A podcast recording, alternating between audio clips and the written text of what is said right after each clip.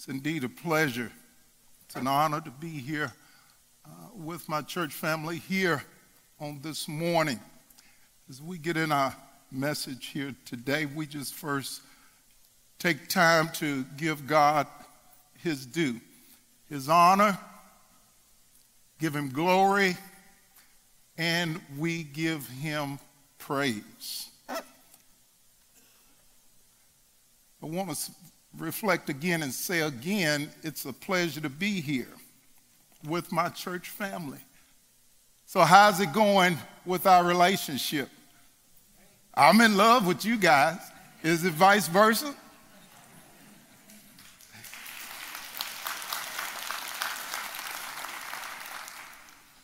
Let us bow our heads. Dear Lord, in Jesus' name, Lord, we thank you for this day. Lord, we do. We give you honor, praise, and glory. Holy Spirit, I just ask that you uh, continue to be here. Lead me and guide me through this message, through this word.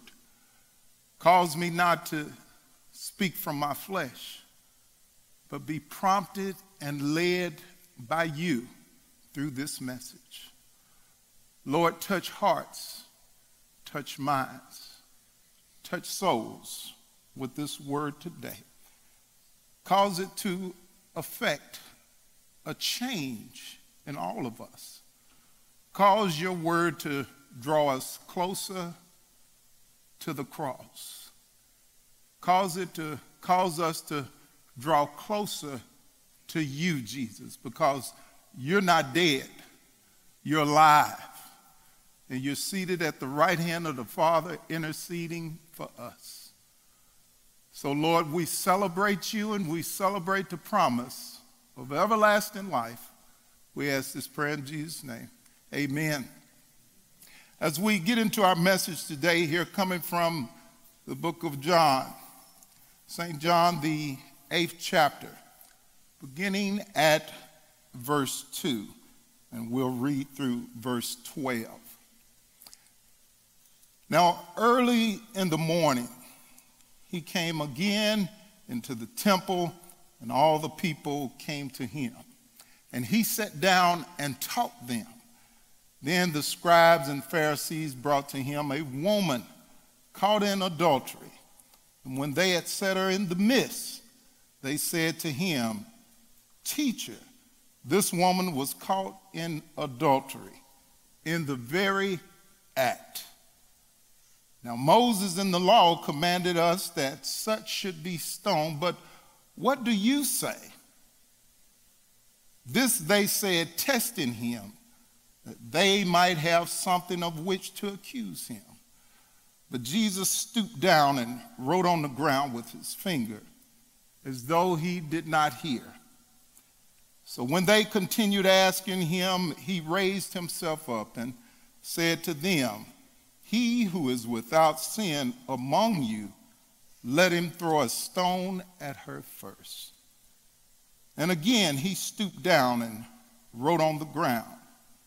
Then those who heard it being convicted by their conscience went out one by one, beginning with the oldest even to the last. And Jesus was left alone, and the woman standing in the midst. When Jesus had raised himself up and saw no one but the woman, he said to her, Woman, where are those accusers of yours? Has no one condemned you? She said, No one, Lord. And Jesus said to her, Neither do I condemn you. Go and sin no more. Then Jesus spoke to them again, saying, I am the light of the world. He who follows me shall not walk in darkness, but have the light of life.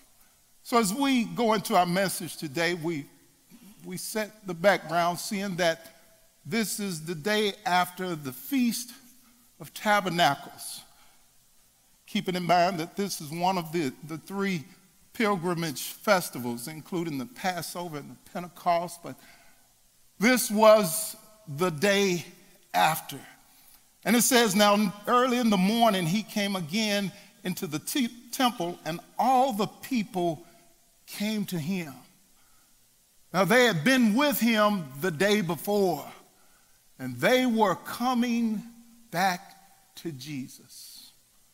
And our thought today, in the midst of this message, is caught up in Jesus.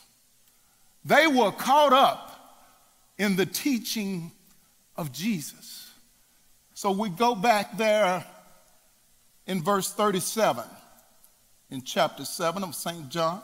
It says, On the last day, that great day of the feast, Jesus stood and cried out, saying, If anyone thirsts, let him come to me and drink. He who believes in me, as the scripture has said, out of his heart will flow rivers of living water. But this he spoke concerning the Spirit, whom those believing in him would receive, for the Holy Spirit was not yet given, because Jesus was not yet glorified. And going back to our text today, and he sat down and taught them in chapter 8. Then the scribes and Pharisees brought to him a woman caught in adultery. And when they had set her in the midst, they said to him, Teacher, this woman was caught in adultery in the very act. This woman was caught in sin, and she was caught up in sin. When you get caught up in sin, it's, it's like a web. You can get caught up in sin in a moment, in relationships with people, in different situations. This woman had not only gotten caught in sin, but she was caught up in sin. But before this message is over, you'll see that Jesus gave her the opportunity to be caught up in Him. And so it is with us. He always gives us the opportunity to be caught up in Him. Somebody here today, you might be caught up in sin. Nobody knows about it, but you're caught up and you're trying to figure a way out. I have an answer, and that is Jesus Christ, our Lord and Savior. And they said to him, Teacher, this woman was caught in adultery in the very act. And these guys, these Pharisees and scribes, as you've seen in previous messages that has been taught, they're up to the same old tricks, trying to corner and trick Jesus, trying to make him look bad. I couldn't help it, but I, it just came to mind with me the three stooges. They just seem like stooges, always doing these silly things, trying to trip up Jesus. They even called him teacher, gave him respect and, and honor, but they didn't mean it. They said, Now Moses in the law commanded us that such should be stoned, but what do you say? Now, why are they asking him? When people were caught in some type of sin or, or called in question, they were supposed to go before the Sanhedrin, the Pharisees, the scribes, the leaders. But here they were trying to put Jesus on the spot. Now, what do you say? They knew that if Jesus said, yes, she need to be stoned, they knew that the Romans had taken, taken away the authority of the Jewish people to condemn someone to death. So he would be going in opposition against the Roman rule. And if he gave her mercy, then he would be going against the law of Moses. So they thought they had him. They thought they had him in a fix. Teacher, this woman was caught in adultery in the very act. Now, Moses in the law commanded us that such should be stoned, but what do you say? And we go to Deuteronomy, 22nd chapter. Deuteronomy 22nd chapter, in the 23rd verse. And it reads If a young woman who is a virgin is betrothed to a husband, and a man finds her in the city and lies with her, then thou shalt bring them both out to the gate of that city, and you shall stone them to death with stones. The young woman, because she did not crowd in the city, and the man, because he humbled his neighbor's wife. So you shall put away the evil from among you. Using the law against Jesus. But where's the man at? the law said that both were to be stoned. They conveniently had left the man out. They were trying to use the word to their advantage, taking it out of context. But both were to be stoned. And just the thought here on adultery in which she was caught. Proverbs 6 and 27 says, Can a man take fire into his bosom and not be burned?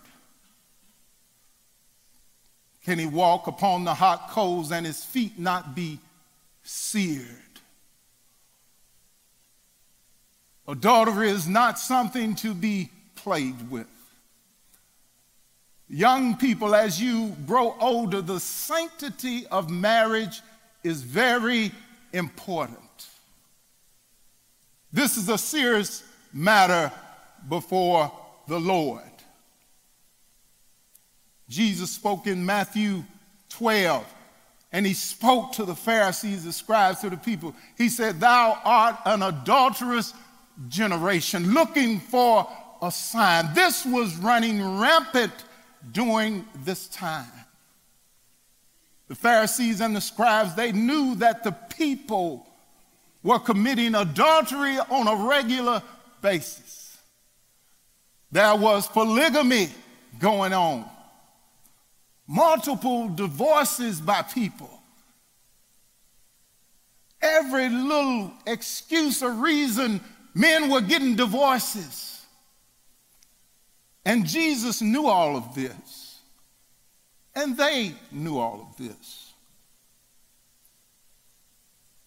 And while they were seeking to accuse him, to have something to accuse them, just using this woman as an object to get at Jesus. See, during the Old Testament times, the women were held in high esteem. But somewhere along the line, when it came down to the New Testament times, things had changed. Women couldn't speak to men out in public, they had to be heavily veiled. They couldn't take part in the temple worship. There was a special designated area for women, the court of women. Things had changed down through the years. But Jesus, he didn't say a word. He ignored their ignorance. Have you ever encountered someone or or encountered people in which they are just saying these things and asking you this and that, and you know what they're up to? Do you ever just not even answer and just kind of glaze over and look at them? I do. And they give me the same response, this odd response. You're awfully quiet. and I just sit there and look at them. And this is similar to what to Jesus did. He stooped down and began writing on the ground with his finger as though he did not hear. Sometimes you just have to ignore ignorance. It's not worth the battle sometimes with people. Sometimes you just have to ignore the ignorance. So when they continued asking him, he raised himself up and said to them, He who is without sin among you, let him throw a stone at her first. You know, several, about three or four years ago, we went on vacation in Gatlinburg and we stayed in this cabin, and it was, it was really nice. It was uh, a couple of stories, and and the walls were glass. It was so nice. You could just look out at night and see out into the to the woods and the forest. And as the sun came up one day, I was sitting there doing my, my Bible study and reading. And the Lord just put in my mind that if you're living in a glass house, don't throw stones. And that's what these guys were doing. They were living in a glass house and now they were ready to throw stones, accusing her of the very sin that they were guilty of. But yet and still, they were going to throw stones.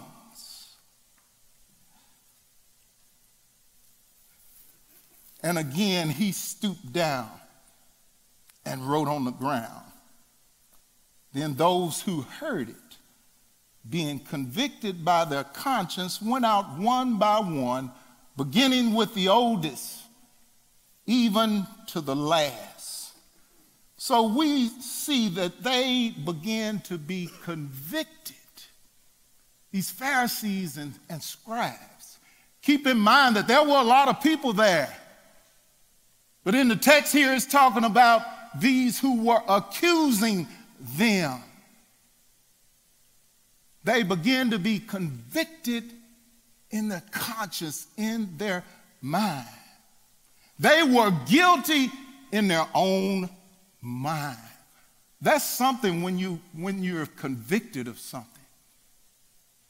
In your conscience, you know you're guilty.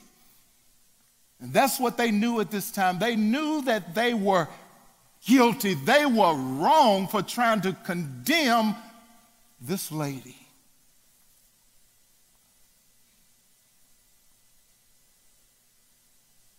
And Jesus was left alone, and the woman standing in the midst.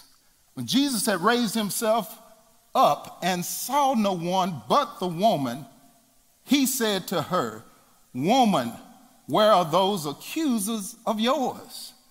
Has no one condemned you? She said, No one, Lord. Jesus said to her, Neither do I condemn you. Go and sin no more. Jesus was giving her the opportunity to now get caught up in him.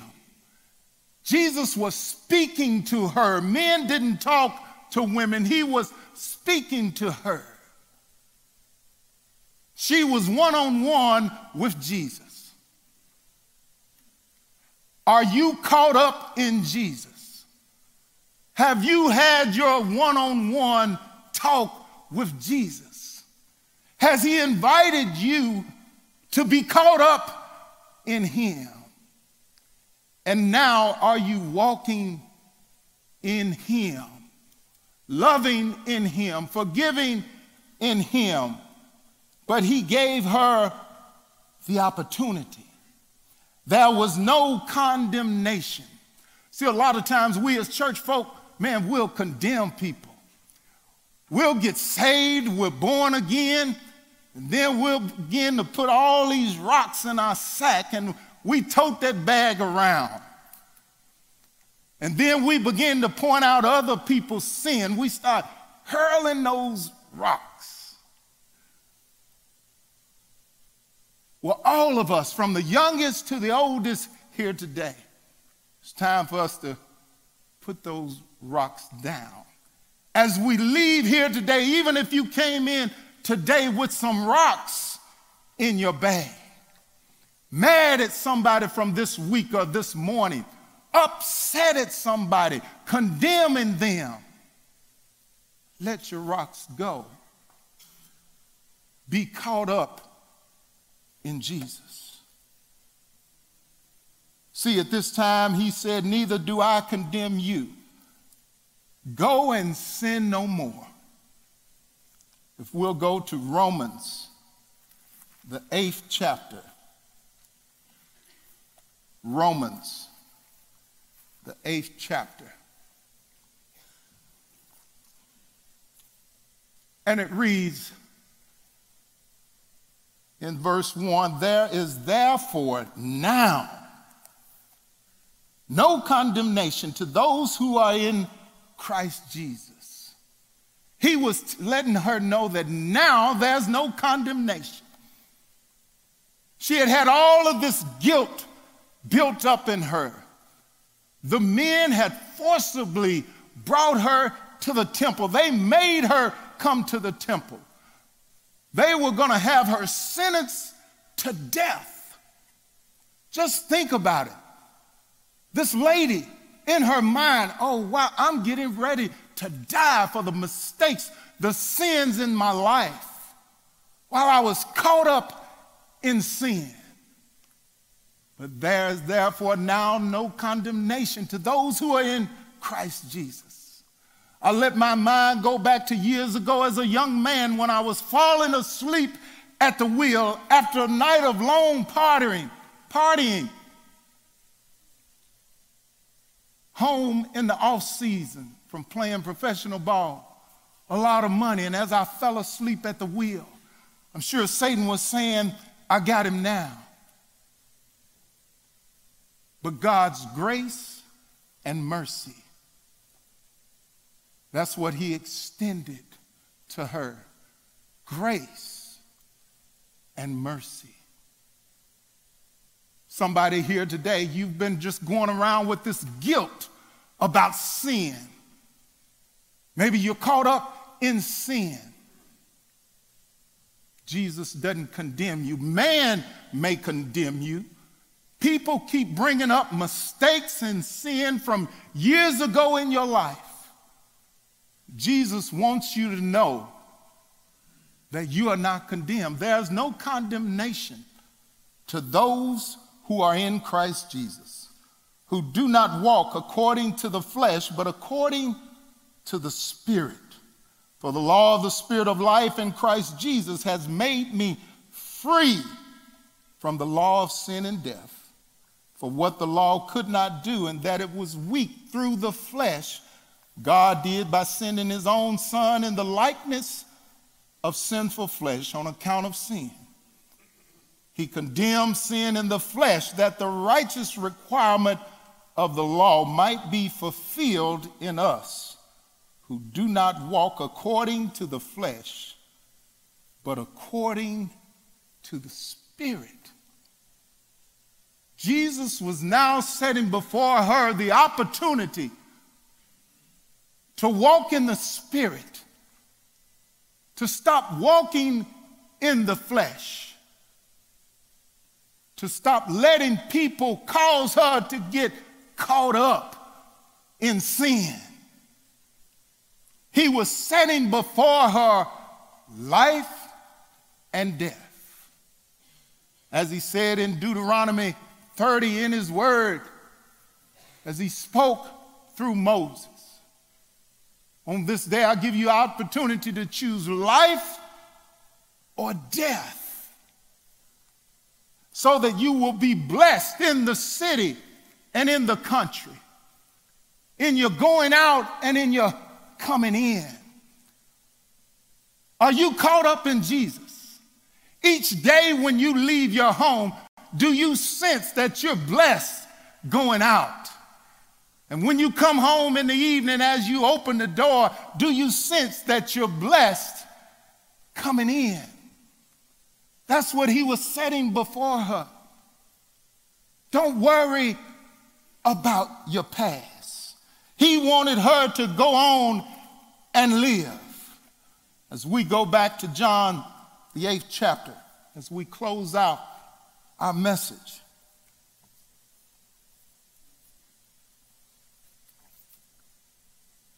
Then Jesus spoke to them again, saying, I am the light of the world. He who follows me shall not walk in darkness, but have the light of life. God is light, and in him there is no darkness at all. Jesus came to fulfill the law, not to destroy the law and the prophets, but to fulfill it. In Jesus is life, and life more abundantly. Jesus came that we might all have life and life more abundantly. But he wants us to be caught up in him. Young people, as you continue to grow in life, you have to understand that Satan wants to sift you like wheat, that he wants to destroy you. He doesn't want you to live into adulthood and in your golden years. You're on the right track, you're on the right path. But continue to be caught up in Jesus. You have an adversary. Anybody that has been born again. We are now a part of the royal priesthood. We are a peculiar people, a holy nation. And we are to show forth the praises of God because He has brought us out of darkness and into His marvelous light. He is the light of the world. I don't know about you, but I'm walking in a marvelous light. Sometimes I just look in wonderment around in the sky and up at the clouds. And I look to the hills from whence cometh my help, and knowing that all my help comes from the Lord. We got to get caught up in Jesus. Stop looking back at past mistakes in your life and don't let others who don't care about you condemn you move forward and stop looking back. Stop being like Lot's wife and stopping to take a peek back at your misery, at your past, of things that are gone on by.